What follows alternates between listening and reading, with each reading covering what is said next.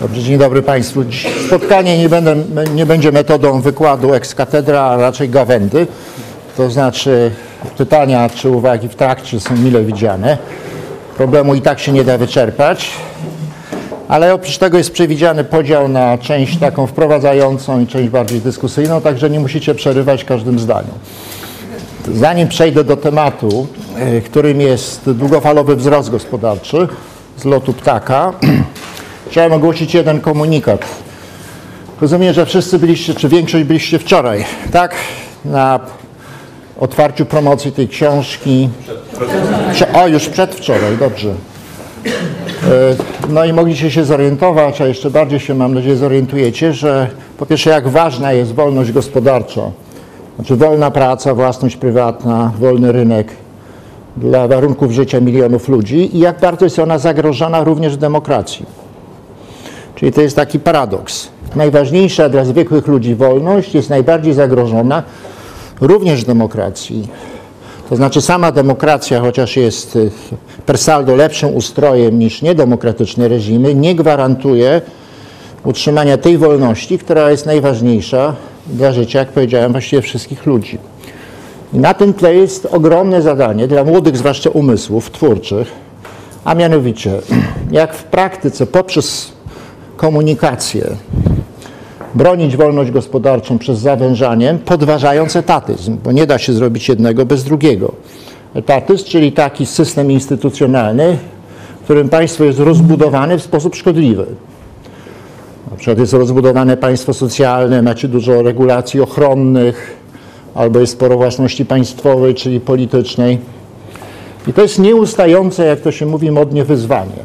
To się nigdy nie skończy, dlatego że nigdy nie skończą się ataki na wolność gospodarczą, szczególnie własność prywatną. Na tym tle potrzebne są świeże, nowe pomysły. I teraz ogłaszam konkurs, ogłosimy go w szerszej skali na razie jako grupie uprzywilejowanej Wam to przekazuję. Konkurs właśnie na pomysły do tych komunikacyjne dotyczące ofensywnej obrony wolności gospodarczej, czyli wolnego rynku, wolnorynkowego kapitalizmu przed atakami etatyzmu. To ma być ofensywna obrona, bo defensywna zwykle chybia. I nie chodzi tutaj o nudne eseje, o tym, jak się myje nogi, no, albo ręce, albo głowę, tylko o krótkie pomysły. To mają być dobre slogany, skróty myślowe, rysunki, filmiki, czyli to, co się robi w twórczym marketingu. Więc zachęcam Was do namysłu i do przesyłania waszych, waszych pomysłów na adres, który jest znany. Myślę, że ustanowimy jakąś nagrodę czy nagrody, po pierwsze symboliczne, na przykład tytuł największego bojownika wolności. Prawda? Dobrze brzmi. Odpowiednia, odpowiednia oprawa będzie też. Bojowniczka oczywiście. Przepraszam, powinien zacząć teraz, jak się mówi, bojowniczka, w tym bojownik. Żeby tak. No i zastanowimy się także nad innymi nagrodami. To bardzo jest potrzebne. Bardzo jest potrzebne. Oczywiście trzeba działać na poziomie racjonalnym przez tego rodzaju spotkania, jakie macie, ale trzeba działać także na poziomie emocjonalnym, ale dla propagowania treści, które są racjonalnie uzasadnione. Tym się różni przekaz emocjonalny, niedemagogiczny od przekazu demagogicznego. Demagogia zwykle służy szerzeniu nieprawdy odnośnie stanu faktycznego albo lekarstw, które są gorsze od choroby, jeżeli chodzi o pomysły. A my, nam chodzi o uruchomienie emocji, wyobraźni w obronie tego, co się sprawdza. A to jest ciągle atakowane. Także bardzo proszę, możecie to rozszerzyć. Mogą być prace zespołowe i może okaże się, że wśród Was są potężne talenty komunikacyjne. Ok? To jest pierwsza rzecz. Druga, cała, cała, yy, całe seminarium poświęcone było najważniejszemu problemowi nauk społecznych bodajże a na pewno ekonomii, to jest długofalowy wzrost gospodarczy. Mieliście na, te temat, na ten temat spotkania, które jak rozumiem dotyczyły poszczególnych czynników, typu oszczędności, tak, inwestycje, zapewne zatrudnienie, produktywność, czyli tempo wzrostu produktywności, to są bardzo ważne rzeczy. Na tym naszym dzisiejszym spotkaniu ja próbuję, spróbuję spojrzeć na ten problem łącznie i z lotu ptaka Zdaje się, że już Wam zarekomendowano tę książkę, ale jeszcze raz pokażę, tak? O widzicie, to jest to samo, tylko tu są jeszcze bardziej, to jest lepsza formuła marketingowa. Widzicie, o, to jest porównanie dwóch formuł marketingowych. Widzicie, jak należy działać. To schowam, to pokażę. Mówiąc poważnie, tu macie wprowadzenie nietrudne do instytucjonalnej analizy długofalowego wzrostu. A książka jest, e, ma wprowadzenie czy oprawę ogólniejszą napisaną przez dwóch tych panów. On był kiedyś studentem moim, zachęcam. A rozdziały poświęcone porównaniu par, do, odpowiednio dobranych par krajów są napisane przez magistrantów. Tak, pod światłym kierownictwem. I złożyły się na książkę. Rozdziały są napisane wedle pewnego jednolitego schematu analitycznego, czyli jak widać ze studentów można wykrzesać dużo. Ok, powiedziałem, czyli zachęcam Was do zapoznania się z tą książką, jeżeli interesuje Was rzeczywiście najważniejszy problem społeczno-gospodarczy, a mianowicie długofalowy wzrost gospodarczy. Powiedziałem długofalowy wzrost gospodarczy, żeby go odróżnić od aktywności gospodarczej na krótką metę. Rok, pół roku, półtora roku. To jest kwestia, to jest, to jest kwestia koniunktury, tak? Gospodarka rynkowa, zresztą każda inna ma to do siebie, że aktywność gospodarcza nie jest równomierna w czasie. Nie jest idealnie równomierna i nie może być. No i bywają y, w związku z tym gospodarka rynkowa również podlega czemuś, co po angielsku nazywa się business cycle. Jest ożywienie, jest recesja, jest wielka dyskusja nad tym, są, jakie są czynniki sprawcze i czy można złagodzić przebieg cyklu. To nie jest najważniejszy problem. W ekonomii mamy ogromną dysproporcję pomiędzy zaangażowaniem w problemy mniej istotne, a zaangażowaniem w problemy bardziej istotne. Problem business cycle, wahań koniunkturalnych nie jest istotnym problemem dla ludzi. Natomiast o wiele istotniejszym problemem jest to, jak się kształtuje wzrost gospodarczy w dłuższej perspektywie. I cóż trzeba zacząć od obserwacji empirycznych. Zresztą przy każdym analizie ekonomicznej warto zaczynać od obserwacji empirycznej, a nie od jakiejś apriorycznej teorii. I co my wiemy z obserwacji empirycznej, z historii, co my wiemy? O, historia gospodarcza jest bardzo użyteczna. O w ogóle historia jest użyteczna dla y, pojmowania długofalowych problemów. W historii wiemy, że 400 lat temu wszystkie społeczeństwa były bardzo biedne. Nie było wielkich różnic. Jak mówię wszystkie społeczeństwa, to mam na myśli ogromną większość, nie elitę. Prawie w każdym społeczeństwie była drobna cząstka, elita zwykle rządząca, która żyła bardzo dobrze. Ale masy były rozpaczliwie biedne i różnica w poziomie życia mas między Chinami wówczas, Indiami z jednej strony, a Europą była dużo mniejsza niż w XX wieku. I co się stało? Jak doszło do takich ogromnych dysproporcji, które były widoczne w XX wieku? Otóż Zachód, co najpierw oznaczało Wielką Brytanię, z przyczyn, nad którymi do dziś dnia dyskutują ekonomiści i historycy, wszedł na ścieżkę nowoczesnego, to znaczy trwałego rozwoju. Przedtem bywało tak, że rozwój trwał kilka, kilkanaście lat i potem znów była stagnacja, czyli przeważała stagnacja. Od gdzieś 200, 200 kilkudziesięciu lat w niektórych krajach właśnie Zachodu rozpoczął się systematyczny wzrost gospodarczy, który działał na zasadzie procentu składanego. Nawet jak jest 1,5 czy 2% rocznie, ale przez 100 lat, to sobie szybko policzycie, co to znaczy dla poziomu życia. To jest zupełnie inna rzeczywistość. Zachód, najpierw Wielka Brytania, potem inne kraje Europy Zachodniej, Niemcy, Francja, Belgia, Holandia trochę wcześniej, Rozpo- weszły na tą drogę, podczas Stany Zjednoczone oczywiście, bo to jest krąg y, instytucjonalny Zachodu, a cała prawie reszta świata nie. Chiny mają 200 lat opóźnienia. Indie z przyczyn bardzo do końca nierozpoznanych też. Czyli to było tak, że jedni stali, trwali w stagnacji, a inni zaczęli się rozwijać, i w rezultacie narosła ogromna różnica w poziomie życia. I historię gospodarczą świata można postrzegać jako stopniowe dołączanie poszczególnych regionów czy krajów do nowoczesnego wzrostu. Ale im kto później dołączył, tym ma więcej do nadrobienia, tak? Więc Chiny dołączyły dopiero od lat 70. XX wieku. Czy mają mnóstwo do nadrobienia. Indie podobnie. A co z Europą Środkowo-Wschodnią? Co z Polską? My nie mamy, nie mieliśmy po II wojnie światowej tyle do nadrobienia co Chiny, ale mieliśmy dużo do nadrobienia, albowiem Polska, nie będąc jeszcze wtedy państwem przez ostatnie 200 lat, przeciętnie rzecz biorąc, rozwijała się wolniej niż Zachód. Czyli luka narastała i po raz pierwszy zaczęliśmy nadrabiać, czyli zmniejszać tę lukę po 1989 roku.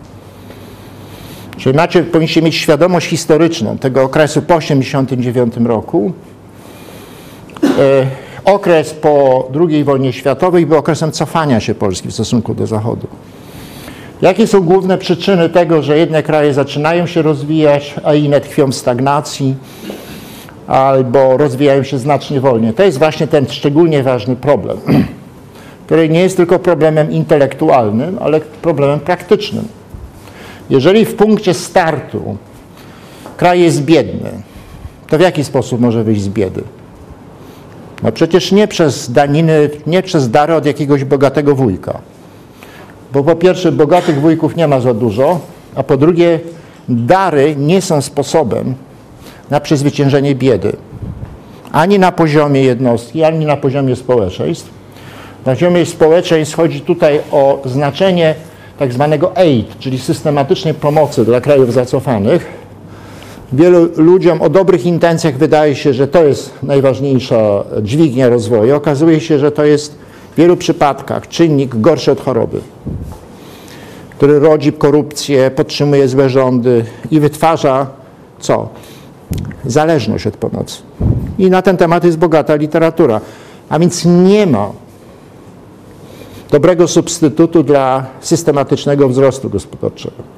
Pomoc nie jest dobrym substytutem. Bogactwa naturalne też nie są dobrym substytutem. Jeżeli kraj jest biedny, ale odkrywa dużo bogactw naturalnych, to co się dzieje? Co może się dziać i zwykle i często się dzieje? Jeżeli gospodarka jest zdominowana przez bogactwo naturalne, tak? O, brawo! Tak, to jest tak zwana choroba holenderska. Wzięło się to, jak łatwo zauważyć, od sytuacji, która zaistniała w Holandii w latach chyba 70., kiedy tam odkryto bogate złoża gazu. A choroba na czym polegała? Kto sobie przypomni? Na odchodzeniu. Tak, tak, bardzo proszę. No. Panie mają pierwszeństwo. Z tego, że właśnie mm, sektor wydobywczy zwykle, Mhm. był bardziej rentowny, to do niego przechodziły wszystkie inwestycje i e, inne sektory były niedoinwestowane, przez co później w długim okresie niedorozwinięte. Czy relatywna konkurencyjność sektora niesurowcowego spada, tak, wskutek tego, że w sektorze surowcowym rosną płace szybko, co przerzuca się na sektor niesurowcowy i wtedy płace mogą rosnąć szybciej niż wydajność. W efekcie w sektorach niesurowcowych następuje erozja konkurencyjności. A po drugie, jeżeli jest reżim kursu płynnego, to gdy sek- sektor surowcowy dostarcza wiele dewiz, to kurs się wzmacnia w tempie szybszym niż może sobie z tym radzić sektor niesurowcowy. I co jeszcze? Co jest bardzo niedobre dla tych, co rządzą. Albo inaczej, dla rządzonych, co jest bardzo niedobre. Kiedy ci, co rządzą, dostają dużo łatwych pieniędzy. Tak? Bo co robią? Rozdzielają te pieniądze w dążeniu do popularności i w efekcie uzależniają także ludzi od łatwych pieniędzy. Przykład ze współczesnego świata. Co jeszcze? Właśnie, brawo, Grecja. Grecja to jest przykład zła, które czynią łatwe pieniądze. A z czego się wzięły łatwe pieniądze dla rządzących w Grecji? Gdy Grecja zanim Grecja przystąpiła do strefy euro, to płaciła wysokie odsetki za zaciągane długi publiczne. podobnie zresztą jak Portugalia szczególnie. Po, po wstąpieniu nastąpiła nastąpiło wzmocnienie wiarygodności państwa greckiego, gwałtownie spadły odsetki i zamiast wykorzystać te korzyści na redukcję długu, rządy greckie pod naciskiem przedstawiały się jako systematyczny święty Mikołaj, a ludzie głosowali oczywiście na świętego Mikołaja, to znaczy na co? Na spełnienie takich obietnic jak rozbudowa administracji publicznej, żeby każdy miał etat, ale zwykle to jest w administracji publicznej, na rozszerzenie zasiłków socjalnych i na różne inne korzyści finansowane z, z łatwych pieniędzy. Łatwe pieniądze nie wystarczyły na finansowanie owych obietnic, w rezultacie wzrosły długi, aż do sytuacji, w którą się obserwuje na świecie. I to jest tylko przykład na ogólniejsze zjawiska, że łatwe pieniądze są bardzo niebezpieczne dla rządzonych, bo rządzeni mogą przekupywać Rządzący mogą łatwo przekupywać rządzonych. A poza tym, jeżeli je, rządzący dostają łatwe pieniądze, to łatwiej mogą unikać rzeczy mniej popularnych niż rozdawanie pieniędzy. Jakich? Poprawa warunków gospodarowania, obrona wolności gospodarczej, niższe podatki, czyli to, co, czyli krótko mówiąc, reformy. Łatwe pieniądze wypierają reformy. Dlatego w Rosji obecnej zwolennicy reform raczej się obawiają wysokich cen ropy niż się cieszą, bo wiedzą, że jak są wysokie ceny ropy, to nie ma żadnej presji na rządzących, czytaj Putin i jego grupa, żeby usuwali, żeby robili reformy ograniczające korupcję, rozszerzające wolność gospodarczą itd. Tak itd. Tak Czyli wracam do tego, że nie ma zasoby naturalne albo inne dary niezależne od wysiłku człowieka, nie są substytutem dla systematycznego wzrostu gospodarczego oraz zewnętrzne transfery też nie są. I kraj nigdy nie, kraj, który na początku jest biedny, nigdy nie wyjdzie z biedy, jeżeli nie uruchomi o siebie systematycznego, długofalowego wzrostu gospodarczego. I to jest oczywiście kolosalnie ważne dla milionów ludzi, bo miliony ludzi mają naturalne pragnienia nie zawsze wiedzą, jaka polityka stwarza szansę na spełnienie tych pragnień, ale pragnienia mają naturalne. Jak się nie ma mieszkania, to chce się mieć mieszkanie. Jak się jest głodnym albo niedożywionym, no to ludzie chcą być lepiej od, odżywieni. Ludzie chcą, żeby stać ich było na lepsze usługi, włącznie z edukacyjnymi. Jak nie mają samochodu, to niezależnie od tego, czy ten ktoś jest Chińczykiem, czy Amerykaninem, czy Japończykiem, będzie chciał mieć samochód konsumpcjon, to co się nazywa czasami pogardliwie konsumpcjonizmem, jest wyrazem masowych pragnień mas. I tylko wzrost gospodarczy stopniowo dostarcza odpowiedzi na te masowe pragnienia. Ten wobec tego, co się snubuje na to, że on chce, żeby wszyscy byli ascetami, to się zasadniczo rozmija z pragnieniami ludzi. Jak ktoś chce być ascetą, może być. Tak? Nikt mu nie zabrania w wolnym społeczeństwie, ale w wolnym społeczeństwie nikt nie powinien nakazywać ludziom ascetyzmu. Tak? Ascetyzm jest wyborem pewnej postawy. Jak ktoś, wierząc czy nie wierząc w to, że jego ascetyzm uratuje planetę, to może go uprawiać, ale niech nie narzuca tego innym ludziom. W tym między innymi przejawia się wolnościowe nastawienie. Nie narzucać. Oczywiście nie mówimy o tym, żeby tolerować elementarne przestępstwo. Mówimy o wyborach życiowych postaw i stylów życia, które nie są przestępstwami. No dobrze, wracamy do wobec tego. Dalej, może jeszcze jedno. Systematyczny wzrost gospodarczy jest jedyną, jedyną odpowiedzią na masowe pragnienia ludzi. Naturalne pragnienia w każdej kulturze. Ale oprócz tego wzrost gospodarczy jest niezbędny do tego, żeby państwo miało prestiż, albo miało, państwa było, państwo było stać na co? Na finansowanie sił zbrojnych. Dlaczego Związek Radziecki z Kretesem przegrał wyścig zbrojny?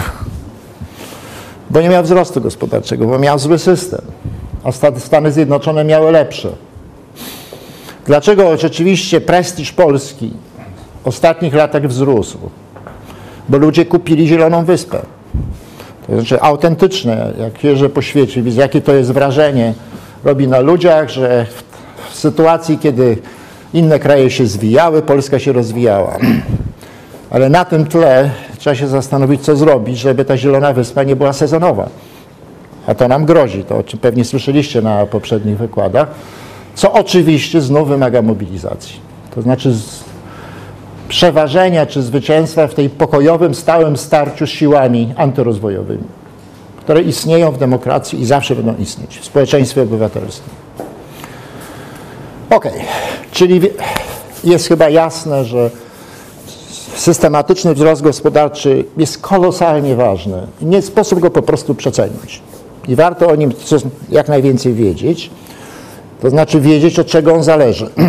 Teraz znów, jeżeli popatrzymy na rzeczywistość, a konkretnie na pewne ścieżki wzrostu wieloletniego dla poszczególnych krajów, wieloletniego to co najmniej 20, 10, no 15, 20, 50 lat, to dostrzegamy bardzo wyraźne różnice między tymi ścieżkami, jeżeli chodzi o dwa aspekty czy wymiary. Jeden, one się różnią stopniem nierównomierności. Są takie kraje i takie okresy, kiedy w ciągu 30 na przykład lat występowały głębokie i wieloletnie załamania wzrostu. Znaczy nie recesje, które trwają rok, ale wzrost, a potem załamanie, które trwa co najmniej kilka lat. I oczywiście, jeżeli występują załamania wzrostu, to tak jak gdyby samochód czy kierowca samochodu, który chce uczestniczy w wyścigu na dłuższy dystans, wpadł do rowu. No, traci dużo szybkości, tak? Więc unikanie głębokich załamań jest bardzo ważną prowzrostową polityką, a na tym tle pojawia się pytanie, od czego zależy prawdopodobieństwo i częstość tak głębokich i długotrwałych załamań gospodarki. I to jest pierwszy problem, którego zwykle nie rozpatruje się w teorii wzrostu, a on jest bardzo ważny. W tej książce znajdziecie właśnie sporo na empirycznego materiału na temat tego, jak szkodliwe dla wzrostu są głębokie załamania. A drugie siły to są, że tak powiem, siły systematyczne, od których zależy szybkość wzrostu poza tymi załamaniami. Tak? Coś systematycznego. No i chcąc wiedzieć, od, jak, od czego zależy wzrost gospodarczy na dłuższą metę, trzeba wiedzieć coś na temat źródeł załamań oraz źródeł systematycznych. Jak coś jest niejasne, to bardzo proszę pytać, tak? a potem przeczytać.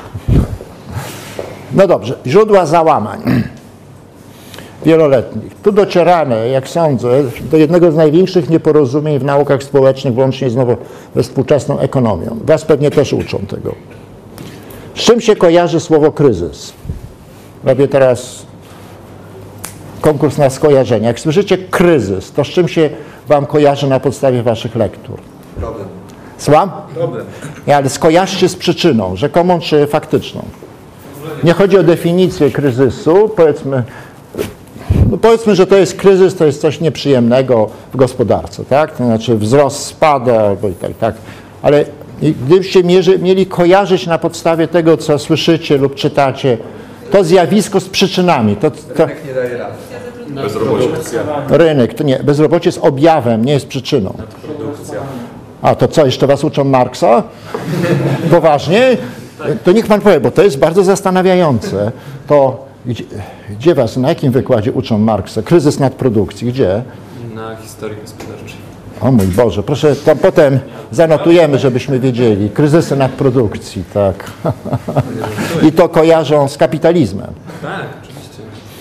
Rynek wyprodukował za dużo Tak. i mamy za mały popyt. Czyli trzeba popyt zwiększyć. Popyt trzeba zwiększyć. To jest wykład z historii myśli ekonomicznej, tak? Gospodarczej. Gospodarczej. To notujemy to właśnie. To jest przyczynek do otumaniania młodych umysłów. Z tego przejdziemy. I to jest dość powszechne. No dobrze, czyli tu mamy nadprodukcję, czyli marksizm. Bo to jest czysto marksowskie, że kapitalizm spada kryzys nadprodukcji, a od Marksa do Keynesa, bo jak jest podaż większa, potencjalna od popytu, to trzeba co, co zrobić? No popyt zwiększyć. A jak zwiększamy popyt? A tak, albo inne wydatki. Jakie jest takie czułe słówko? Stymulować, czyli pobudzać. To jest wzięte chyba z seksuologii, oni nawet nie wiedzą. O, widzicie? Ciągle by chcieli pobudzać, takie, ciągle pobudzeni są ci. Ekonomiści popytowi są w stanie ciągłego pobudzenia. To macie jakieś propozycje, jak ośmieszyć. A, żeby zwalczyć etaty, trzeba go ośmieszyć. Tak? Ostrze satyry. Nie może to być, to musi być absolutnie trafne merytorycznie i musi być satyryczne. No dobrze, czyli kryzys. Czym się jeszcze? Tu mamy kapitalizm, kryzysy nadprodukcji. Wzrost, spadek. To, ale z jakimś słowem, pojęciem, żebyśmy ustalili właśnie, jaki jest prawdopodobny stan przeciętnych, potocznych skojarzeń słowa kryzys. Zamknięcie bańki. Słucham? A, bardzo wyszukane. Dobrze. Coś jeszcze? Kryzys to sytuacja wymagająca zmian postępowania. Bardzo takie ogólne, ale tu chodzi nie o definicję tego, co jest kryzys, tylko o skojarzenia odnośnie przyczyn. Czego? Nie, nie, ale tu nie, może inaczej. Nie chodzi, bo nawet co wy sądzicie, tylko co sądzicie o tym, co inni sądzą. Czyli o wasz postrzegany stan świadomości potocznej na ten temat. Chciwość.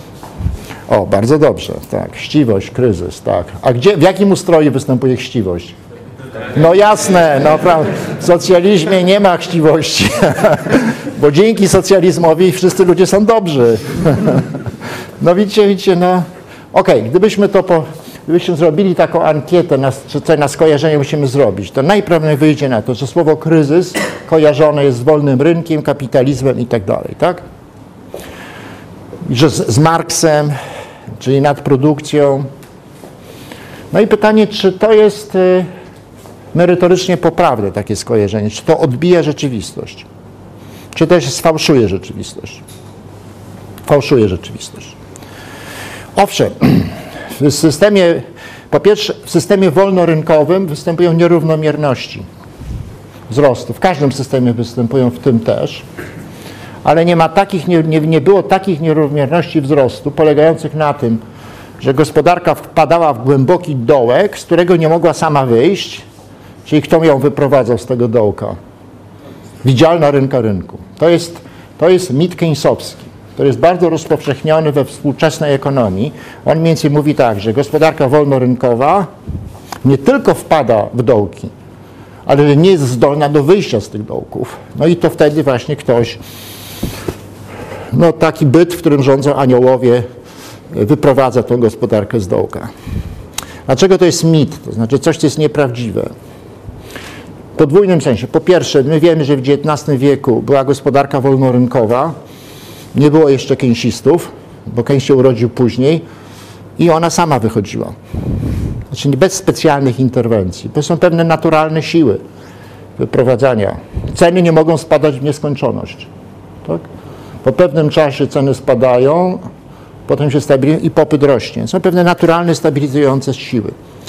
Po drugie, to jest błędna koncepcja na poziomie, że tak powiem, elementarnej filozofii, bo ona zakłada, czym chyba mówiłem przedwczoraj, że rynek to są zwykli ludzie, którzy są obarczeni różnymi słabościami, wskutek tego ten mechanizm społecznego współdziałania wpada w dołki, z którego sam nie potrafi wyjść, ale w państwie są inni ludzie lepsi, bardziej światli, homo etaticus, które dzięki światłym interwencjom wyprowadzają gospodarkę. Jest to fałszywa wizja człowieka.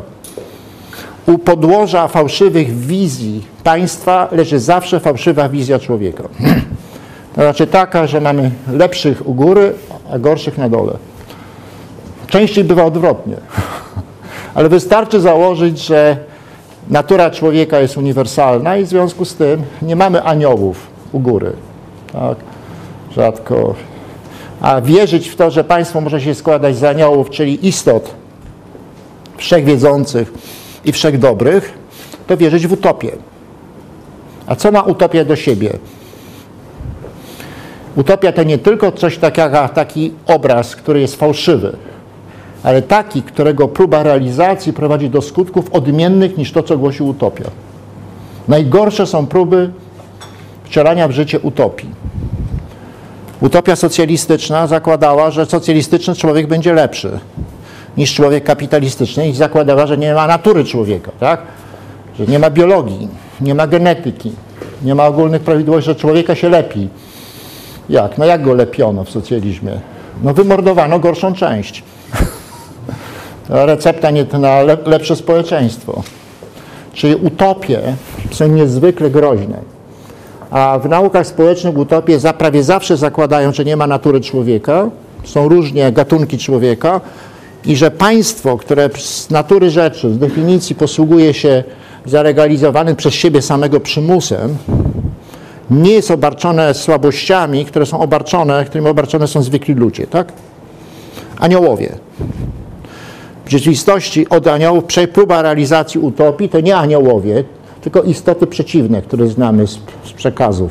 Demony wtedy zaczynają rządzić. Okej. Czyli załamania. Teraz wracając do tych kryzysów. Proszę Państwa, znaczy, fałszywa jest wizja, że gospodarka wolnorynkowa wpada w dołki, z których sama nie jest w stanie wyjść. I zarówno w sensie empirycznym, jak i filozoficznym. To jest pierwszy punkt. Drugi punkt. Kiedy zdarzały się, w jakich ustrojach zdarzały się największe załamania gospodarki? To jest pytanie empiryczne. Albo katastrofy, które obejmowały zarówno załamania gospodarki, jak i jeszcze coś gorszego. Odwołuję się do Waszej znajomości historii. W Chinach wielki skok. Totalitaryzm. Tak jest. Chiny, po pierwsze wielki skok, 30 milionów ludzi umarło, potem wielka rewolucja kulturalna, 40 milionów. Za czasów Mao Tse-tunga, który był i w dalszym ciągu jest bardzo popularny wśród użytecznych idiotów na Zachodzie. To znaczy tych intelektualistów antyrynkowych, antywolnościowych. Stalinizm, lata 30. Przymusowa kolektywizacja. Czerwoni krem, kmerzy, gdzie chyba wymordowano najwyższy odsetek ludności własnej. Oraz rozmaite, nie tak krwawe katastrofy, które się zdarzały, na przykład za czasów Gierka w Polsce, sławionych jako okres bonanzy, kiedy stopniowo dochodziliśmy do katastrofy gospodarczej związanej z zaciąganiem nadmiernych długów. To samo zresztą było i na Węgrzech, i w Rumunii i tak dalej.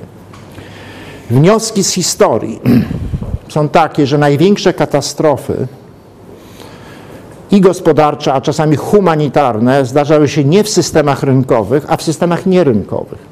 To znaczy w systemach, których władza polityczna nie była ograniczona. I to zresztą można zrozumieć, jeżeli się pamięta o jednym zdanie. To, ja, to jest zdanie Lorda Actona, wybitnego angielskiego myśliciela XIX wieku. Przy, przypominam. Każda władza deprawuje. Władza absolutna deprawuje absolutnie. To jedno zdanie powinno Was uodpornić na pokusy etatyzmu. Czyli ograniczenie władzy politycznej, tak żeby nie mogła szkodzić, jest zasadniczym zabezpieczeniem przed polityką katastrofy. Bo jeżeli władza jest nieograniczona, to wszystko może, tak? Łącznie z polityką gospodarczą, która prowadzi do katastrof, a wcielaną w życie albo dlatego, że władza, władca ma urojenia, albo dlatego, że jest szalony. Wielu władców było szalonych, jak przeczytacie sobie historię, albo dlatego, że bardzo dobrze chcą, tylko nie mają wiedzy. Na przykład Chruszczow bardzo dobrze chciał, był na pewno lepszy niż Stalin, ale nie miał wiedzy, w związku z tym jak pojechał do Stanów Zjednoczonych i zobaczył pola kukurydzy, która dawała wysokie plony, to postanowił prosto, żeby kukurydzę tylko uprawiano w innych warunkach. E, No i była katastrofa gospodarcza. Fidel Castro, podobnie kampania, żeby tylko cukier. Też katastrofa gospodarcza. Czyli najważniejszym zabezpieczeniem przed załamaniami wzrostu głębokimi i na dodatek przed katastrofami humanitarnymi to jest ograniczenie władzy politycznej. A ograniczenie władzy politycznej oznacza zapewnienie dostatecznej wolności, w tym gospodarczej, innym ludziom, czyli wolność gospodarcza, rynek oraz jakaś ochrona przed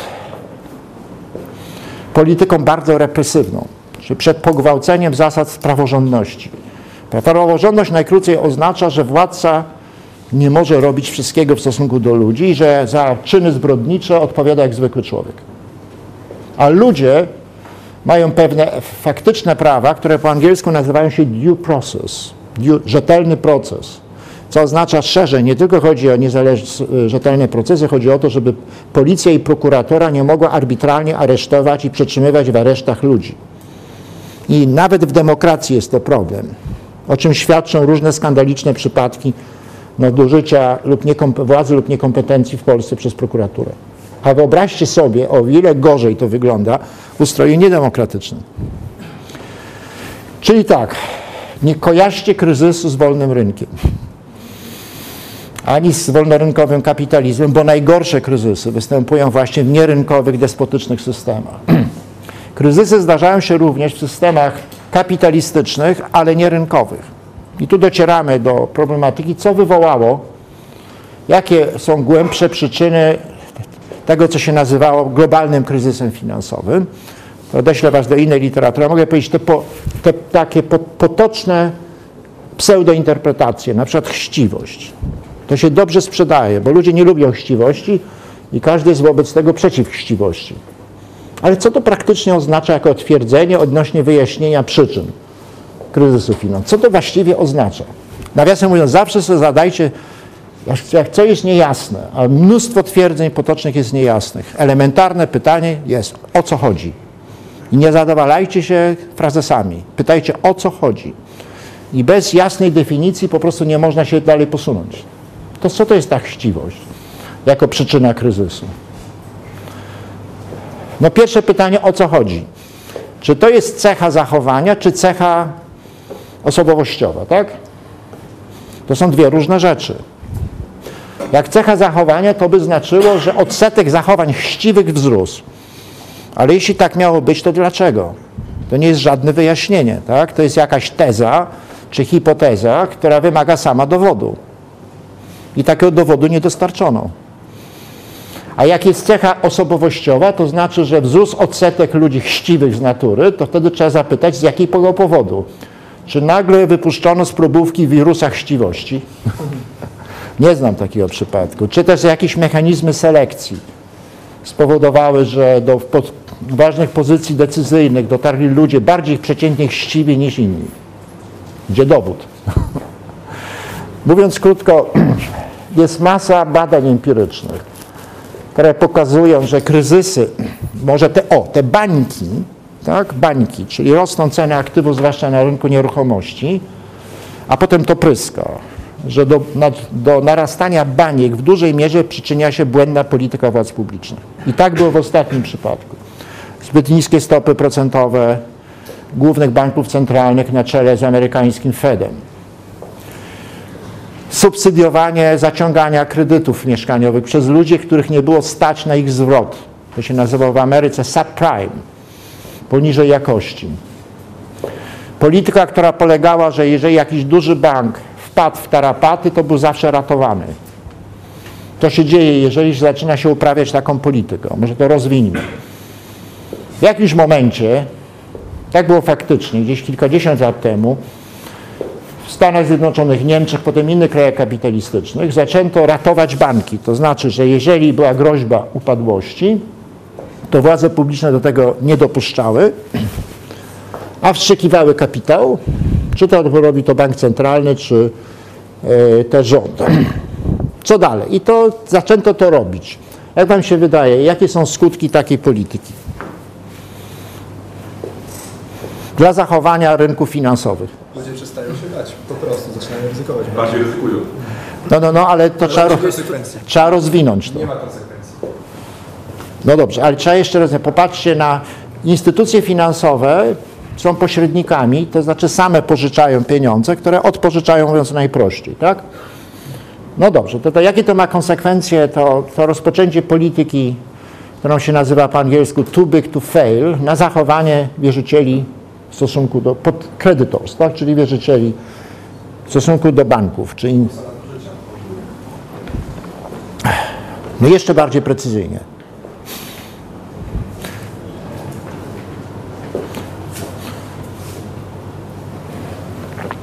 Banki zaciągają pieniądze na rynku, nie tylko zbierają depozyty, ale emitują obligacje. I te obligacje, za te obligacje muszą płacić, oferując pewną rentowność. Co się dzieje z tymi rentownościami, które banki muszą płacić w sytuacji, w której zaczyna być wiadome, że duże banki nie upadają. spadają rentowności. Czyli dlaczego? Bo premia za ryzyko, słyszeliście o premii za ryzyko? Mówiąc prosto, postrzegane przez wierzycieli ryzyko spada i w związku z tym oni co robią? Dożądają niższych odsetek, tak? I, macie samospełniające się w jakimś sensie proroctwo, to znaczy banki duże stają się jeszcze większe, bo uzyskują tańsze finansowanie z rynku niż banki mniejsze. I w efekcie dochodzi do wyhodowania ogromnych, gigantycznych korporacji finansowych, które, zjawisko, które naiwnie przypisują wolnemu rynkowi. Ale to jest rynek zdeformowany. Zauważcie. Dlaczego? Interwencje publiczne zdeformowały zachowania rynku. Więc też trzeba być ostrożnym z tak przypisywaniem rynkom zachowań patologicznych, bo niekiedy dana słabość nie jest wynikiem wolnego rynku, tylko zdeformowanego rynku. Pojęcie market failure, czyli ułomności rynku jest strasznie niebywale nadużywane. Zwykle przez kogo? Przez etatystów, którzy rozwiązanie każdego problemu widzą w interwencji państwa, czyli mają mentalność sowieckiego działacza. Ok, czyli można powiedzieć tak, że najgłębsze kryzysy, najbardziej dramatyczne są rezultatem ustrojów, których władza nie jest ograniczona.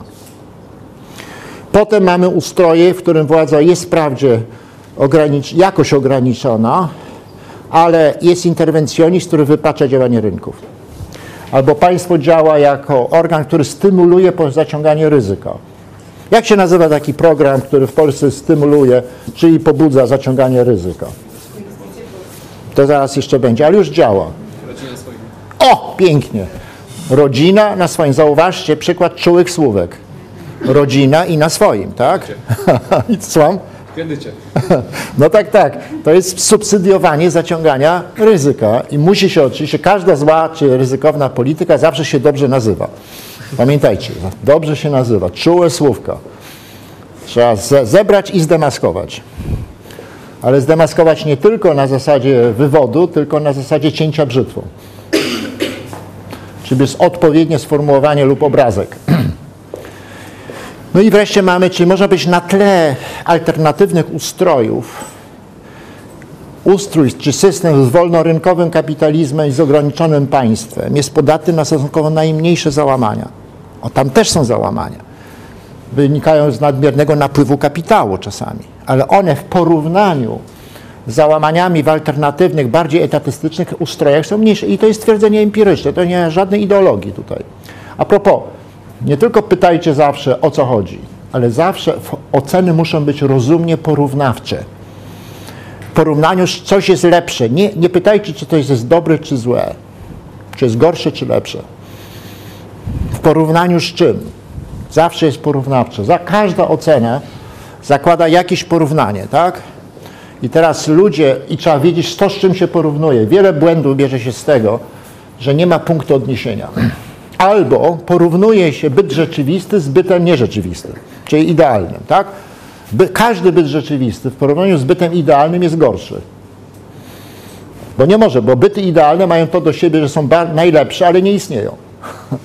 Bardzo popularny błąd. Takie rozdzieranie szat, że byt rzeczywisty nie jest idealny.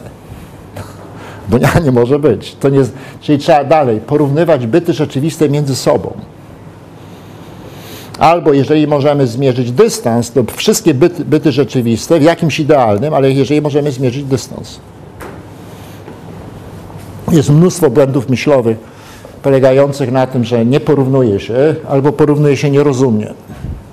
Ok, czyli to jest pierwsza sprawa. Jeżeli chcemy unikać głębokich załamań, musimy ograniczać państwo, władzę polityczną przed ekscesami złej polityki. A co to praktycznie zrobi? Jak unikać Grecji? Jak na przykład, jak, należa, co należało było zrobić w Grecji, żeby nie było greckiego scenariusza? Albo co, co należy zrobić w Polsce, żeby nie było greckiego scenariusza? Nie dać się przekupić. Mniejsze wydatki publiczne. No dobrze, ale to jak to przekuć na bardziej konkretne rozwiązania? Skuteczne reformy. To nie jest e, dostatecznie precyzyjne. no, o, można działać skutecznie, jak wiemy, konkretnie. Tak? Jak coś jest niekonkretne, nie możemy działać skutecznie. Na podstawie ogólników nie można dobrze działać. Ogólne stwierdzenia mogą być punktem wyjścia, z którego wyprowadzamy coś bardziej konkretnego. Działanie jest zawsze konkretne. Prywatyzacja, deregulacja. Ale mówimy, jak mówimy Grecja, to mamy na myśli, to ja przynajmniej mam na myśli gigantyczne bańkę fiskalną, tak? Zwiększanie wydatków, zwiększanie długu i potem załamanie wskutek kryzysu długu publicznego. To jak unikać takiego scenariusza katastrofy fiskalnej? Nie dałeś pieniędzy. Jak nie dawać, jak spowodować, że ci, co rządzą, nie będą dawali pieniędzy, na których nie mają tak naprawdę. Słucham? Nie dawać im pieniędzy. No dobrze, ale jak to zrobić? Zwiększyć świadomość. No to, pro, to właśnie dajcie propozycję, jak zwiększyć świadomość. Rzecz jest, e, the proof of the eating is, is a pudding, tak? Trzeba dać propozycję. Mechanicznie ich ograniczyć. Słucham? Mechanicznie ich ograniczyć. A może trzeba zmienić tych, którzy rozdzielają po prostu. Tych, którzy nie tego. Lepiej wybierać. No dobra, to generalnie na poziomie ogólników można się zgodzić, ale z nich jeszcze nie wynikną propozycje skutecznego działania, bo to są ogólnikowe. A widzicie, jak jest, żeby wyjść od ogólnych stwierdzeń do konkretów, które dają szansę na zastopowanie narastania pewnego problemu. Pierwsza rzecz to prowadzić ograniczenia na narastanie długu publicznego i na wydatki, do konstytucji najlepiej. No i w Polsce mamy ten limit długu publicznego, on jest może za wysoki, ale jest lepiej taki niż żaden. Ale wobec tego trzeba wykorzystywać momenty historyczne, to się nazywają momenty konstytucyjne, żeby wprowadzić ograniczenia na rozrastanie się państwa, tutaj pod względem fiskalnym. Ale następnie trzeba tego bronić. Przed czym? Przed omijaniem konstytucyjnych zakazów. No i trzeba, o czym starałem się powiedzieć poprzednio, systematycznie starać się wygrywać pokojowe starcie w ludzi, z ludźmi, którzy wierzą w świętych Mikołajów. Czyli takich polityków, którzy obiecują, że dadzą, dadzą, dadzą. I tu nie wystarczą generalne, generalne sformułowania. One nic nie dadzą. One muszą być takie, że mają dużą wartość komunikacyjną. Pani Emilia to zna. Zajmuje się komunikacją. No. Ogromną wartość komunikacyjną muszą mieć.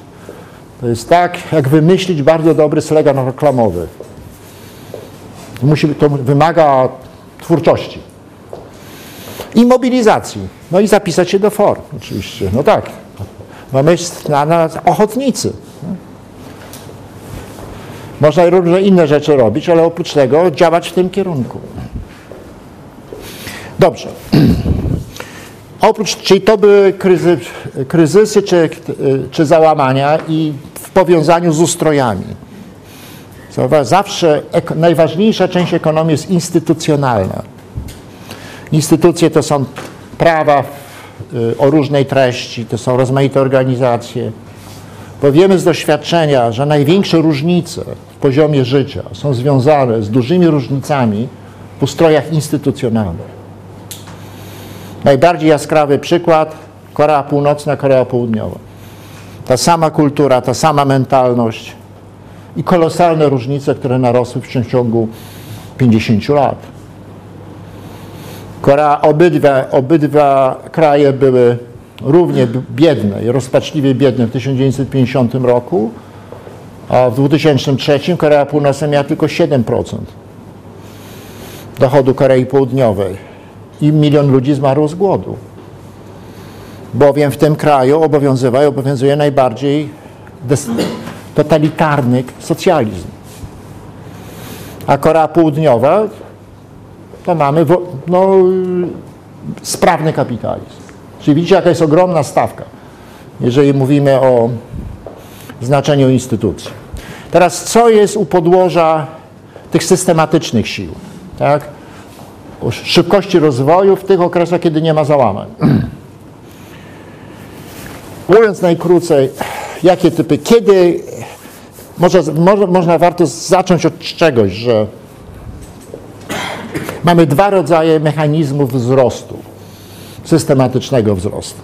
Jeden to jest, jeden typ mechanizmów to zależy od tego, czy, od sytuacji i jest przejściowy. Może działać przez parę lat, kilkanaście lat, ale po pewnym czasie przestaje działać. Na przykład, jeżeli e, współczynnik zatrudnienia wśród ludzi w wieku produkcyjnym jest 60%, jak w Polsce, to jest jakaś rezerwa w cudzysłowie. Nie da się tego zwiększyć do 100%, bo mamy studentów, którzy jak wiemy wszyscy ciężko pracują. Tak, ale do 80 się da, do 70 paru. I zwiększając ten współczynnik z 60 do 75 uzyskamy przyspieszenie. Tak? Acceleration. Ale to wygaśnie, bo nie pójdziemy dalej niż 75-80. Czyli to jest przejściowy, choć bardzo ważny mechanizm wzrostu. Jeżeli mamy rozbudowaną biurokrację, gdzie produktywność krańcowa jest ujemna, to znaczy ci dodatkowi urzędnicy szkodzą, a przeciętna też może być bardzo niska, to redukując tą biurokrację i sprawiając, że ci ludzie trafią do innej pracy, uzyskujemy pewien przejściowy mechanizm wzrostu. Ale on też jest przejściowy, albowiem nie zredukujemy biurokracji do zera. Najważniejszy wobec tego jest mechanizm, który działa, może działać stale w każdych warunkach na rzecz wzrostu gospodarczego. I jaki to jest mechanizm? Tak jest. Dlatego, że jak pokazuje dotychczasowe doświadczenie kapitalizmu, wolnokapitalizmu, i pojawiają się ciągle nowe wynalazki, których wcielanie w życie jest określane jako innowacje. Innowacje to jest praktyczne zastosowanie nie tylko nowej maszyny, ale nowego pomysłu na organizację, na usługi. I ten strumień nie wygasa i najprawdopodobniej nie wygaśnie. Oczywiście rozłożenie w czasie ważnych wynalazków jest nierównomierne. Są pewne, jest, była epoka elektryczności i to był okres przyspieszenia przez kilkadziesiąt lat. Ostatnio mieliśmy epokę, epokę technologii informatycznych i tak dalej, i tak dalej. To jest jedyne niewygasające źródło rozwoju, które w ogromnym stopniu zależy od ustroju. Od tego, jaki mamy ustrój polityczno-gospodarczy. Teraz, innowacje nie muszą pochodzić z rodzimych wynalazków. I to za pytanie, dlaczego kraje biedniejsze niekiedy rozwijają się szybciej niż kraje już bogate? Dlaczego Chiny od końca lat 70. rozwijają się w tak szybkim tempie, a przedtem były stagnacje? Dlaczego? No dobrze, ale korzystają z transferu technologii. Główną przyczyną, dla której kraje zacofane mogą się rozwijać szybciej niż kraje już rozwinięte, jest to, że te pierwsze mogą korzystać z tego, co wprowadziły w życie już te drugie. I to jest tańsze i szybsze niż powtórne odkrywanie Ameryki. Po co po raz drugi odkrywać, a po pewnym czasie mogą adaptować, mieć własne. Czyli transfer technologii w krajach biedniejszych jest niesamowicie ważnym, niezastąpionym mechanizmem przyspieszenia wzrostu, czyli stopniowego doganiania krajów bogatych. Ale transfer technologii oraz wprowadzenie rodzimych wynalazków w ogromnym stopniu zależy od systemu instytucjonalnego.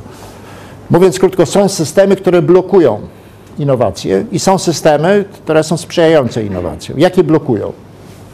Co my wiemy z doświadczenia i z różnych teorii? W tej książce możecie też wyczytać. Jakie są systemy, które blokują wprowadzanie w życie innowacji? Jako pewien szczególny przypadek. Żeby to już skrócić, są dwa rodzaje systemów blokujących innowacje. Pierwsze, gdzie mamy bardzo mało inwestycji. Dlaczego to jest antyinnowacyjne? Bo wiele innowacji wymaga inwestycji. Potrzebne są nowe urządzenia, nowe maszyny i tak dalej. Więc w związku z tym pojawia się pytanie, a jakie czynniki instytucjonalne blokują inwestycje prywatne i pośrednio blokują innowacje? Co Wam się wydaje? Co? Dlaczego prywatni ludzie czy przedsiębiorstwa inwestują? Słusznie, dla rządzy, o, rządza, rządza, też jest taki seksualny podtekst, rządza. Zobaczcie, te antykapitalistyczne to mają taki podtekst właśnie. Rządza, pobudzać, rządza. A co wobec tego może ograniczać?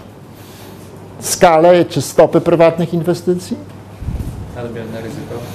Jak się nie opłaca, jak stopa zwrotu, czyli ta korzyść w porównaniu zainwestowania jest niska, no to musimy teraz się zastanowić, co, jakie inst- rozwiązania instytucjonalne mogą ograniczać stopy zwrotu prywatnych inwestycji i pośrednio ograniczać e, innowacyjność gospodarki. Podatek dochodowy. Bardzo silne, progresywne opodatkowanie i lub bardzo wysokie opłaty korupcyjne. Korupcję można traktować jako nieoficjalny podatek, który jest, bo jest też przymusową daniną. Jeżeli w danym ustroju jest silna korupcja, to będzie antyinwestycyjne. A korupcja jest zawsze zjawiskiem związanym z państwem, tak niewydolnością państwa, patologią państwa. Po drugie, jeżeli są, e, jeżeli ochrona ludzi i własności jest bardzo niska, poziom, to znaczy jest bardzo duże ryzyko inwestowania, to wtedy oczekiwana stopa zwrotu będzie niska. W tej książce znajdziecie porównanie dwóch krajów u, ulokowanych na tym samym, na tej samej wyspie, Dominikana i Haiti.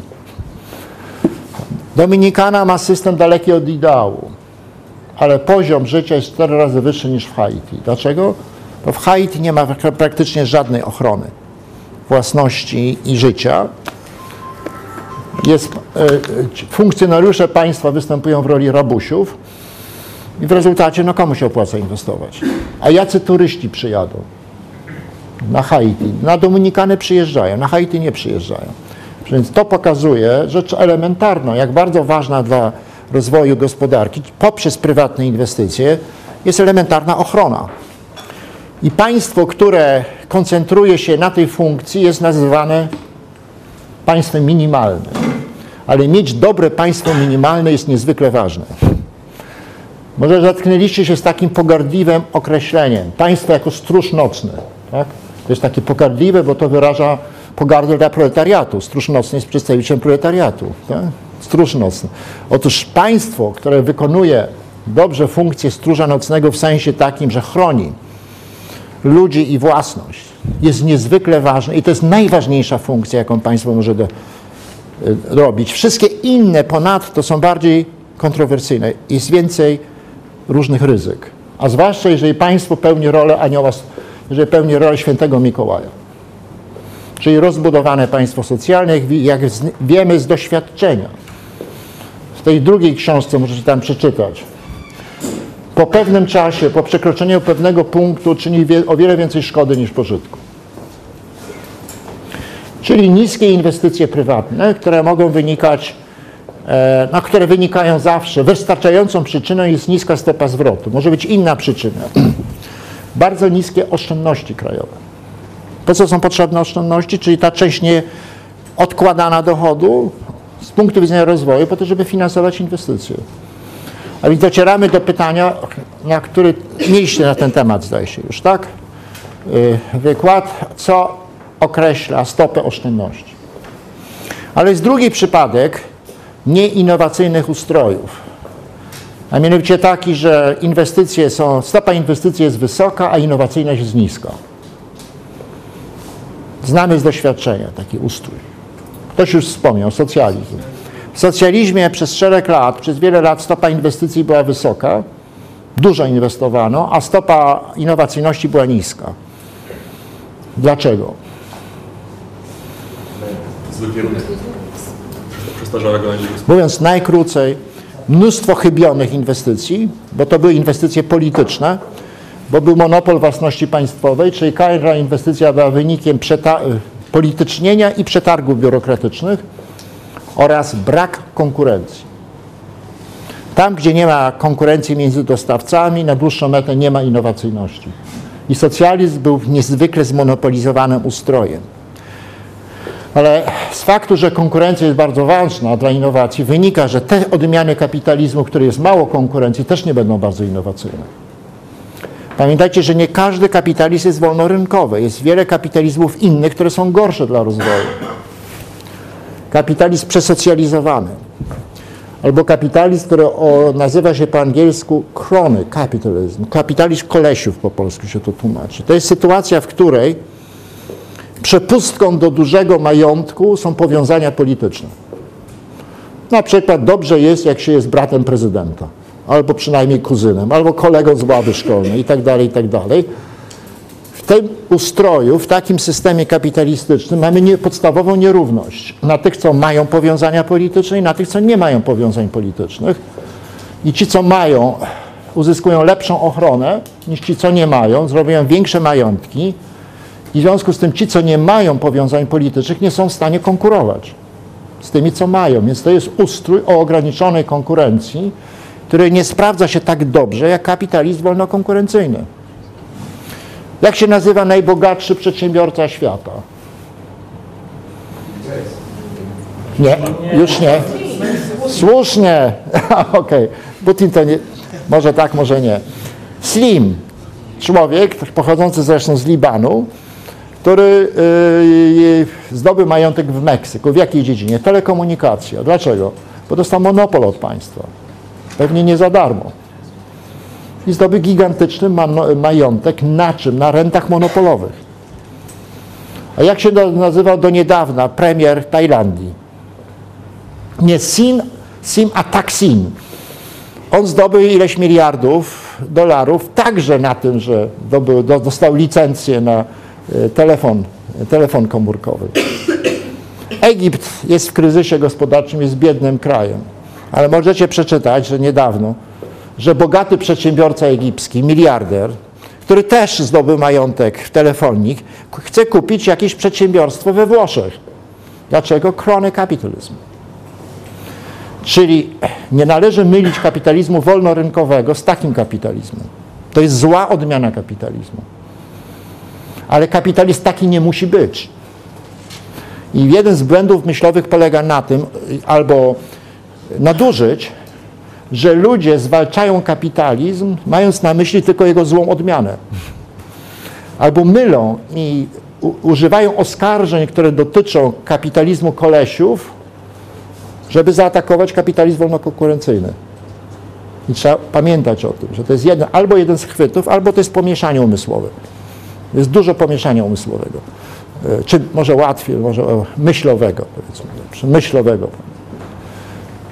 Ok, czyli niez, niezbędnym, najważniejszym czynnikiem określającym innowacyjność gospodarki, a przez to jest rozwój, jest konkurencja, która istnieje w największym zakresie w kapitalizmie wolnokonkurencyjnym, nie ma jej w ogóle w socjalizmie, jest bardzo ograniczona w tych innych odmianach. I cała sztuka polega na tym, żeby przejść od socjalizmu do kapitalizmu wolnokonkurencyjnego, a nie gorszego.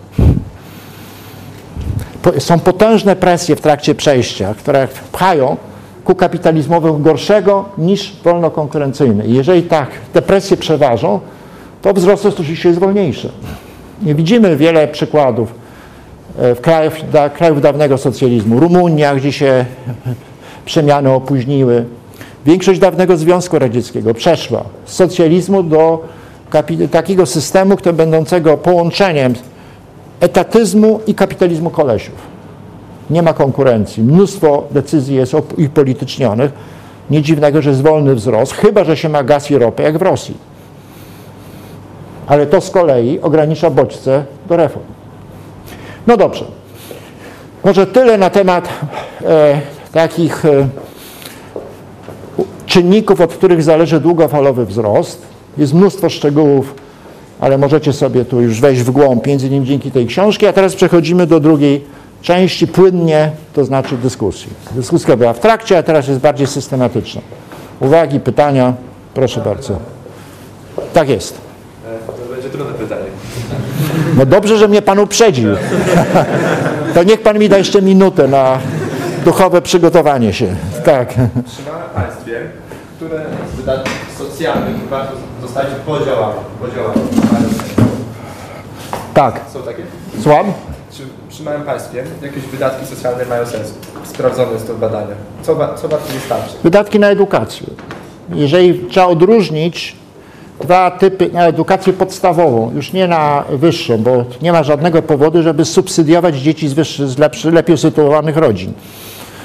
E, Trzeba odróżnić dwa typy transferów, które składają się łącznie na państwo socjalne. Jedne się nazywają transfers in cash, czyli transfery gotówkowe. To są, po polsku nazywa się zasiłki rozmaitego typu.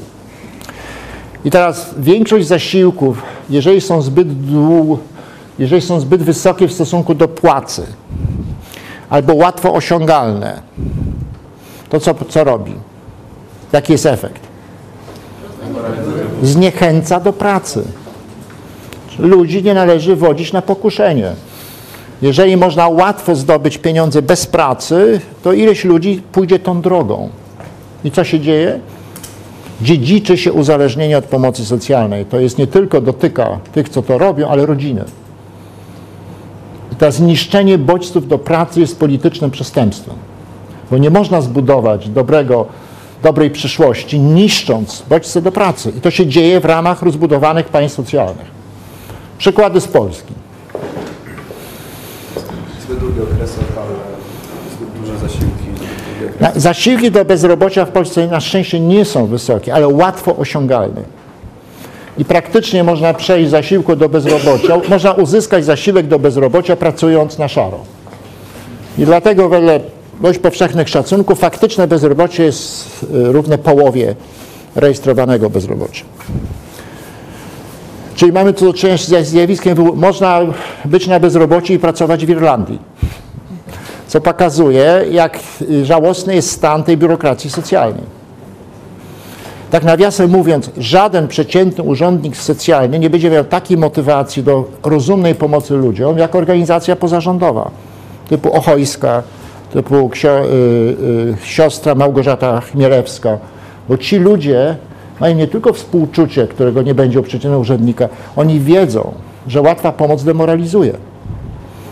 I oni mają poza tym ograniczone zasoby, w związku z tym chcą je przeznaczyć dla tych, którym naprawdę należy pomóc. A jak pomożemy cwaniakom, to nie pomożemy tym, którym należy pomóc. I rozbudowane państwo socjalne wypiera takie organizacje i wypiera wobec tego szczególne motywacje ludzkie, które są w każdym społeczeństwie. Co jeszcze? Ogranicza skłonność do pracy. uzyskania rent. Jeszcze do Tak jest. No między innymi do niedawna z udziałem niektórych lekarzy, którzy mają poczucie, że robią dobry uczynek. Zasiłki chorobowe. Jak ktoś jest na chorobowym, a nie choruje, to ogranicza to podaż pracy, czyli tak, ma liczbę godzin pracy wypracując. A co zwiększa skłonność do tego, żeby być na chorobowym, nawet jak się za bardzo nie jest chorym? Im wyższy jest zasiłek w stosunku do płacy, tym mniej się traci, będąc na chorobowym. I w Polsce mamy naturalny eksperyment, albowiem mamy grupy, które mają 100% i mamy grupy, które mają 80% płacy. Kto bardziej choruje? No widzicie, jest na to. Te, I to są takie przedstawiciele za, na dodatek zawodów siłowych. A tacy chorowici są. Ale dlaczego to się utrzymuje? Nie ma żadnego moralnego powodu, żeby to utrzymać. Żadnego moralnego. To jest niemoralne. A dlaczego się utrzymuje? Bo się boją. Ci, co rządzą. Tych grup nacisku. A dlaczego się boją ich? Bo się boją mniej tych, którzy by się domagali, żeby to znieść. Czyli brak mobilizacji. Bo jeżeli tylko naciskają ci, co mają już przywileje, to władza polityczna zawsze się ugnie. Bo po co ma ryzykować? Trzeba jej pomóc przez wytwarzanie mobilizacji i nacisku z drugiej strony. Czyli widzicie, że są takie, czyli te zasiłki, jeżeli są zbyt rozbudowane albo łatwo osiągalne, długo osiągalne, to zmniejszają skłonność do pracy. A to prowadzi do następnych zjawisk. Po pewnym czasie, jeżeli ktoś nie pracuje, to traci zdolność do pracy.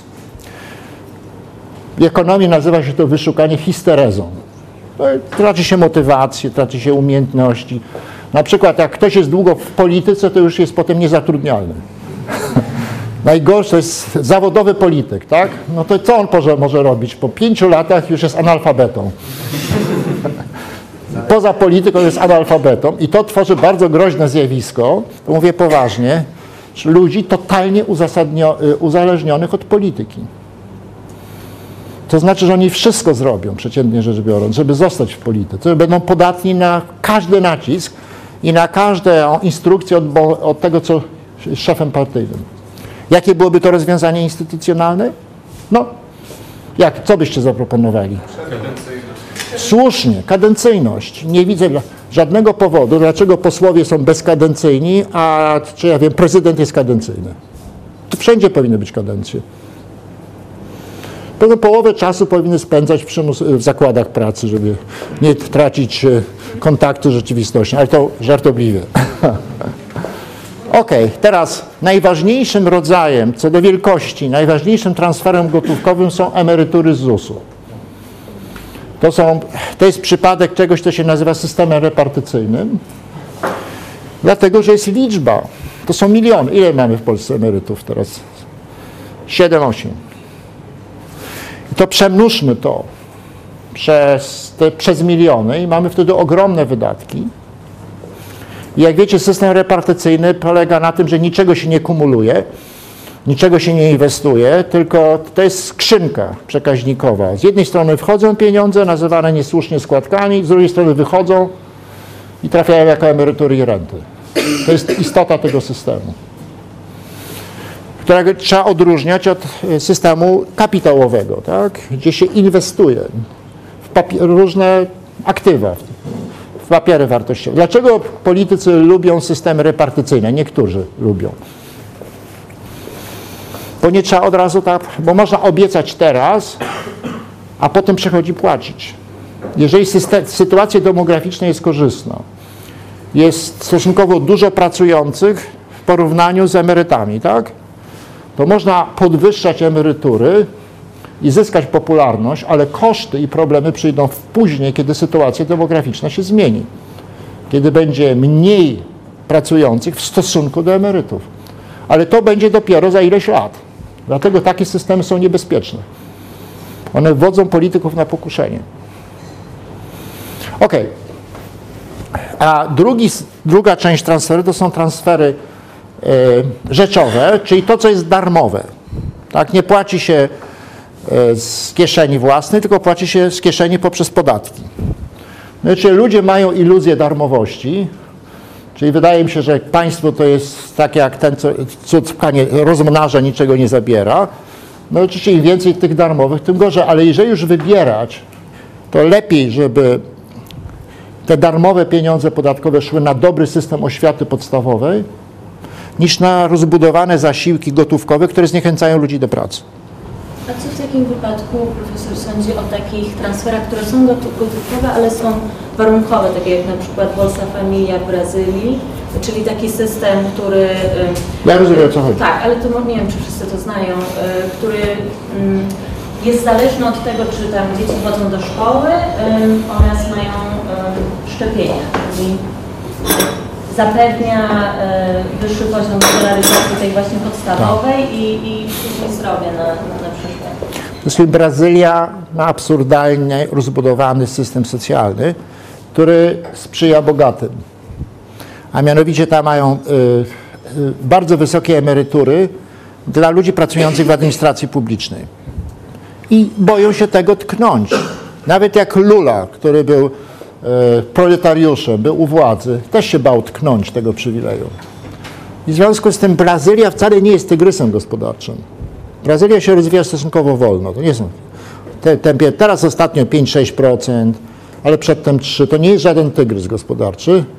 Głównie dlatego, czy między innymi dlatego, że Brazylia wprowadziła niesprawiedliwe, absurdalnie rozbudowane państwo socjalne dla bogatych, którego nie może wyjść.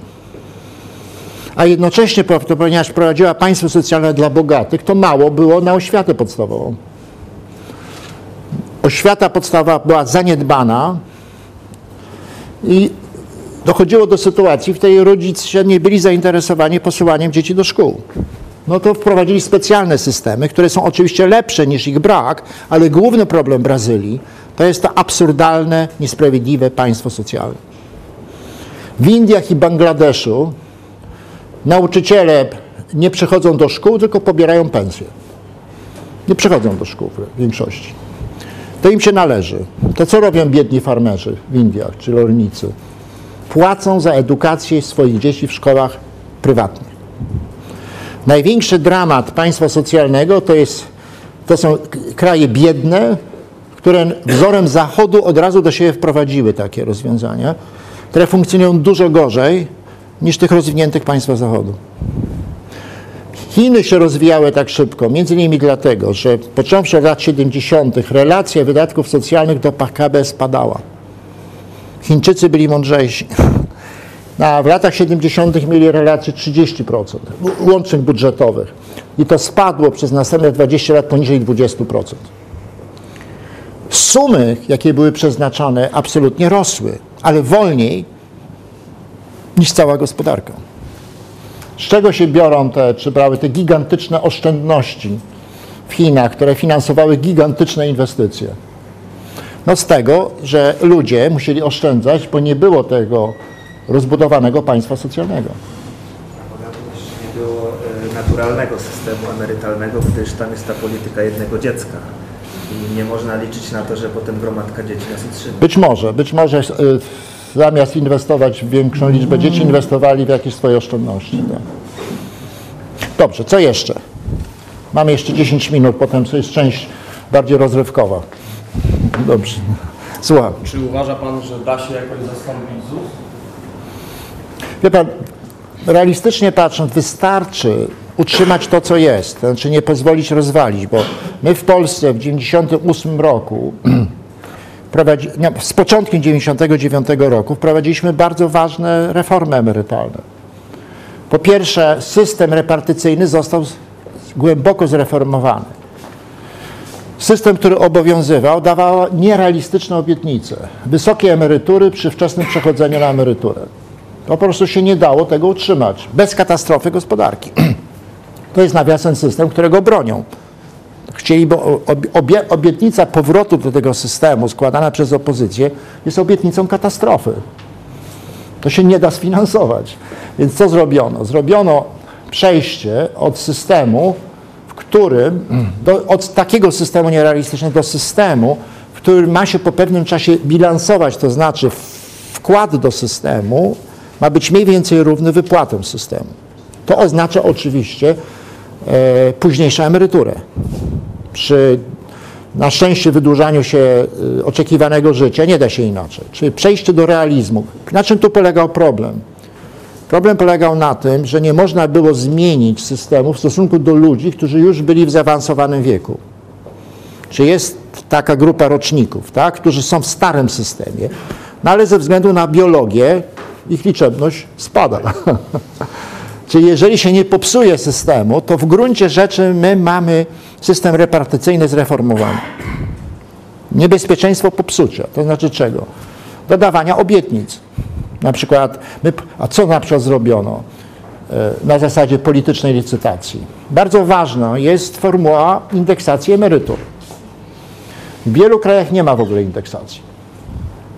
W niektórych jest, ale jaka? Jest indeksacja stosunkowo mało kosztowna, to jest cenowa, czyli obiec, utrzymuje się realną wartość emerytury, ale jest indeksacja, która polega na tym, że dodatkowo dodaje się część wzrostu płac. I w Polsce mieliśmy przejście do cenowej, a potem dodano część wzrostu płac, czyli dodatkowe setki milionów wypłat co roku. Więc system został w zasadzie zreformowany, ale jak to w polityce bywa, bez przeciwdziałania może być psuty w imię popularności. Druga reforma polegała na wprowadzeniu nowego systemu. To jest OFE, czyli część tak zwanej składki nie była wypłacana na bieżąco emerytom, tylko była inwestowana. No i pamiętacie, że początkowa składka wynosiła ten od 7%, a rok temu została ograniczona po kłamliwej i, i demagogicznej kampanii. To my tutaj po prostu, ponieważ należy się sprzeciwiać kłamstwom, niezależnie kto jest emitentem, to trzeba być bezstronnym. W związku z tym no, FOR i ja osobiście zaangażowaliśmy się w odkłamywanie tych różnych twierdzeń, na mocy których na przykład ZUS jest cacy, a OFE jest brzydkie i tak dalej. Ale no, w związku OFE obiecywało pewną dywersyfikację. Tak? Dwa różne źródła emerytur. Tą dywersyfikację zmniejszono przez zmniejszenie drastyczne składki, ale na, jak na razie, miejmy nadzieję, że tak dalej, nie posunięto się tak daleko jak e, Orban na Węgrzech, gdzie przejęto te pieniądze na poprawę sytuacji budżetu, ale to mogło tylko trwać jak? Rok, dwa lata. W Polsce podobnym zachowaniem, choć nie na taką skalę, jest przejęcie budżetu pieniędzy skąd? Tak jest. No to to samo. Jak coś, po czym poznajemy polityków? Czy robią skok na gromadzone pieniądze, czy nie robią, tak? A kiedy nie robią skoku? Kiedy boją się, że jak zrobią skok, to więcej stracą niż zyskają. I znów docieramy do mobilizacji. Co jeszcze? Co pan profesor sądzi o JOW-ach? O czym? O jednomandatowych okręgach wyborczych? Czy byłyby to rozwiązanie na sytuację To jest, polityczną? są badania, które pokazują, dlaczego w ogóle się zastanawiamy nad ordynacją wyborczą. Zastanawiamy się dlatego, bo sądzimy, że przy różnych ordynacjach wyborczych występują różne zachowania polityków. Tak? Czyli inne bodźce. I rzeczywiście są badania na ten temat, zarówno teoretyczne, czyli modelowe, jak i trochę empiryczne. I z nich wynika tak, jak są okręgi jednomandatowe, to rośnie zależność posła od okręgu, tak? od wyborców w danym miejscu. Ale z czym się to wiąże? Między innymi z tym, że on będzie się starał robić więcej prezen- prezentów dla swoich. Będzie dążył do tego, że jest jakaś inwestycja publiczna, żeby była u niego, a nie gdzie indziej. Z drugiej strony jest mniejsze parcie na zwiększania wydatków, które dają horyzontalnie korzyści, a nie u siebie. Czy jest coś za coś. No są badania, które pokazują, że w efekcie wydatki łączne przy, przy ordynacji jednomandatowej są niższe trochę niż przy proporcjonalnych, czy z innych ordynacjach wyborczych. Więc z tego punktu widzenia prawdopodobnie byłoby to pozytywne. Ale nic nie zastąpi pilnowania. Do tej pory w Polsce mamy tak, że właściwie wyborca nie wie, co robi jego poseł. Słyszy coś tam, prawda, słyszy jakieś kawałki propagandowe, nic więcej. Dążymy do tego for, żeby zainstalować coś, co w angielsku nazywa się watchdogs.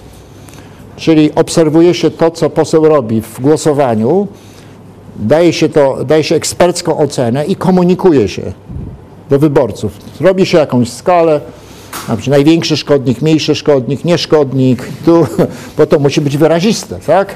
Potem się zbiera punkty, prawda, punktuje się na koń i cały czas kumulatywnie się punktuje, czy poprawi swoją łączną ocenę, czy nie. Do tego potrzebujemy ochotników oczywiście. To jest w Stanach Zjednoczonych y, robione w niektórych przypadkach. U nas jak na razie nie, bo trzeba mieć większe zasoby, więcej zaangażowanych i kompetentnych ochotników.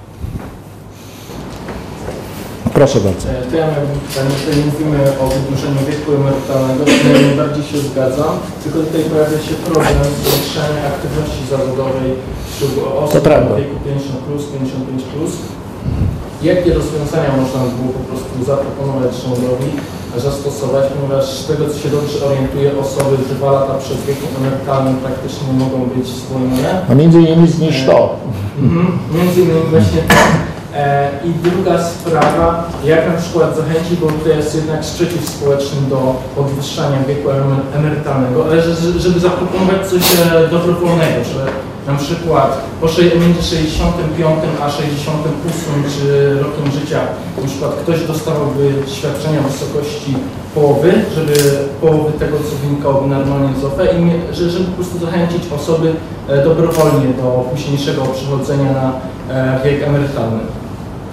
Jeżeli chodzi o sposoby zwiększenia aktywizacji zawodowej, to Wiktor Wojciechowski, mamy całościowe opracowanie, które przekażemy wszystkim uczestnikom. Proszę o tym pamiętać. E, Tam między innymi chodziłoby o usunięcie tego fałszywego przywileju. Co do drugiego, proszę Państwa, w- w systemie kapitałowym nie ma potrzeby ustalania minimalnego wieku przejścia, czyli w systemie, w którym emerytura zależy od nagromadzonych oszczędności. Bo jeżeli się okazuje, że oszczędności są za małe, bo na przykład ich wartość spada, bo a, ceny akcji spadły, to do, jaka jest masowa decyzja? Pracuje dłużej. Czyli system prywatny nie wymaga etatystycznych rozwiązań. W systemie, w którym e, emerytura zależy nie od skumulowanych oszczędności, bo nie ma skumulowanych oszczędności. To jest bardziej rzecz skom- złożona. Można, można oczywiście operować umownymi składkami. To są notional contributions, ale może to być za małe i stąd prawie wszędzie podnosi się wiek emerytalny. A najlepsze rozwiązanie jest po prostu takie, nie podnosić co rok, co dwa lata, a wprowadzić stałą regułę. To znaczy, że wiek przejścia, minimalny wiek przejścia zależy od dalszego statystycznego trwania życia. Tak zrobili Niemcy bodajże. My jeszcze tego nie zrobiliśmy. I po prostu to trzeba zrobić. I przez nacisk utrzymać. Włosi to zrobili pod naciskiem kryzysu. I za bardzo nie kombinować. Prowadzić tak. I utrzymać przez mobilizację. W tym kontekście wyglądają sprawy, które zostały wdrożone w Finlandii? Bo wiem, że w Finlandii e, była seria reform, która pozwoliła na zreformowanie e, z tego, tej mm, aktywności zawodowej w tej grupie przedemy, e, ludzi przed, w wieku przedemerytalnym. Czy któreś z tych zastosowań można by przenieść na grunt polski? Nie wiem w tej chwili. Ma, chyba mamy też opracowanie na temat Finlandii, więc możecie się z tym zapoznać. Proszę Ja bardzo. jeszcze mam pytanie co do tych watchdogs. bo Tak. Na zachodzie e, teraz powstaje taki pomysł tak zwany fiscal watchdogs, czyli tych odpowiedników Rady Polityki Pieniężnej dla polityki fiskalnej. Chciałem zapytać, czy jest w ogóle możliwość, żeby coś takiego ustanowić w Polsce i jakie instrumenty powinna mieć taka instytucja, żeby skutecznie e, odpędzać polityków od nadmiernych wydatków czy też nadmiernego zadłużenia? No, ma pan taki rodzaj fis- fiscal watchdog w centrum Warszawy. To się nazywa licznik długu publicznego. Działa automatycznie. Oczywiście jego dramatyzm spadł, więc musimy się zastanowić, jak znów przywrócić uwagę opinii publicznej. I to jest problem komunikacji. To nie jest problem ekonomiczny, więc może coś wymyślicie. Jakieś okresowe wybuchy, tak, jakieś kolory, coś takiego. No jak uatrakcyjnić. Rozumiem, że Pana pytanie dotyczyło tak zwanych rad fiskalnych, czyli fiscal councils. To ym, znaczy tworzy się z, z intencji niezależną grupę ekspertów, którzy opiniują budżety i opiniują także założenia do budżetu.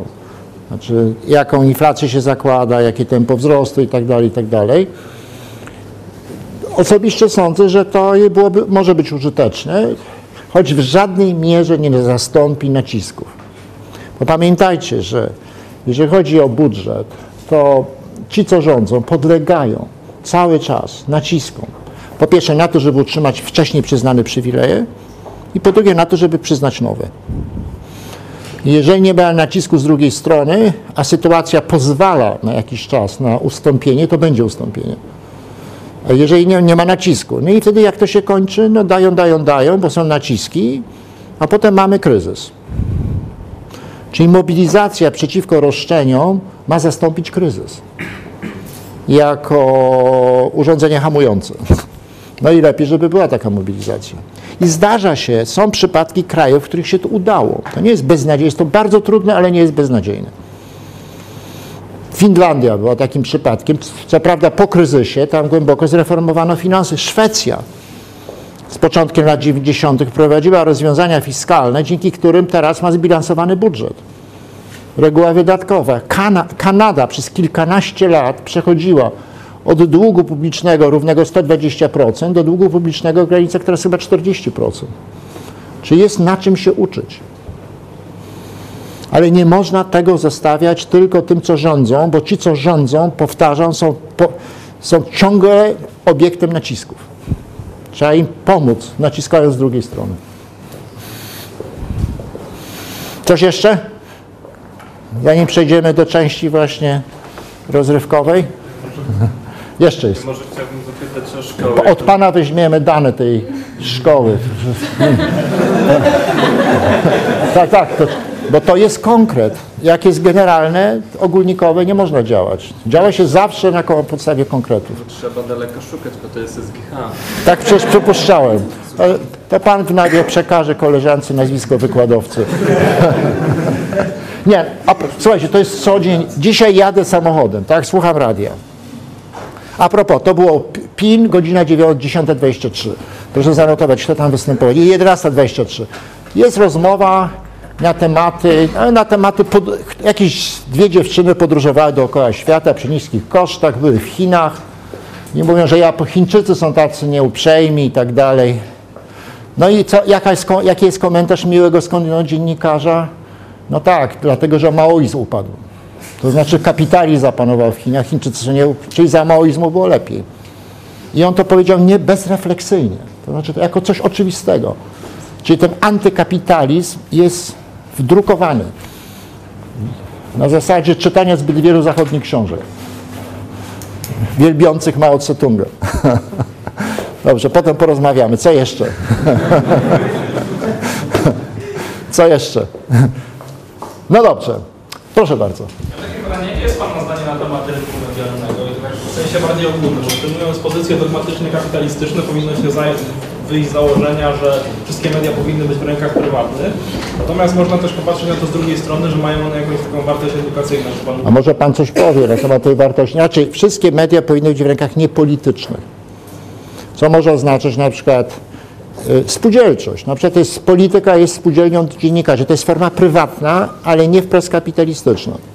Mam taki szczególny przypadek, że Ministerstwo Kultury od lat subsydiuje niektóre pisma, które mają według ministerstwa wartość merytoryczną. No i właśnie okazuje się, że głównie lewackie, czyli antykapitalistyczne finansują. Na, nawiasem mówiąc, musimy sprawdzić, w jakich procentach tam się finansuje antykapitalizm. Na. Mówię poważnie, zapożyczone to jest słam. Fronda na przykład też dostaje pieniądze. Wszystko, rzecz w proporcjach. A nie to, że ktoś nam dostaje, tak? A inni, jaki procent? Także to sprawdzi. Unia Europejska też finansuje głównie te takie, a raczej antykapitalistyczne. Bo tu trzeba sprzedać wolny rynek jako coś ciepłego, nie wrogiego. Trzeba zwyciężyć w wojnie komunikacyjnej. Tu. Kapitalizm da się lubić, coś w tym stylu, nie? Czyli teraz mamy coś takiego, mamy ubóstwienie etatyzmu, tak? I mamy demonizację wolnego rynku. I trzeba teraz odwrócić zgodnie z rzeczywistością. Trzeba zdemonizować socjalizm, czyli wielkie państwo i trzeba ocieplić wolny rynek. To jest zadanie dla Was. Proszę się zgłaszać o tytuł Wojownika Wolności.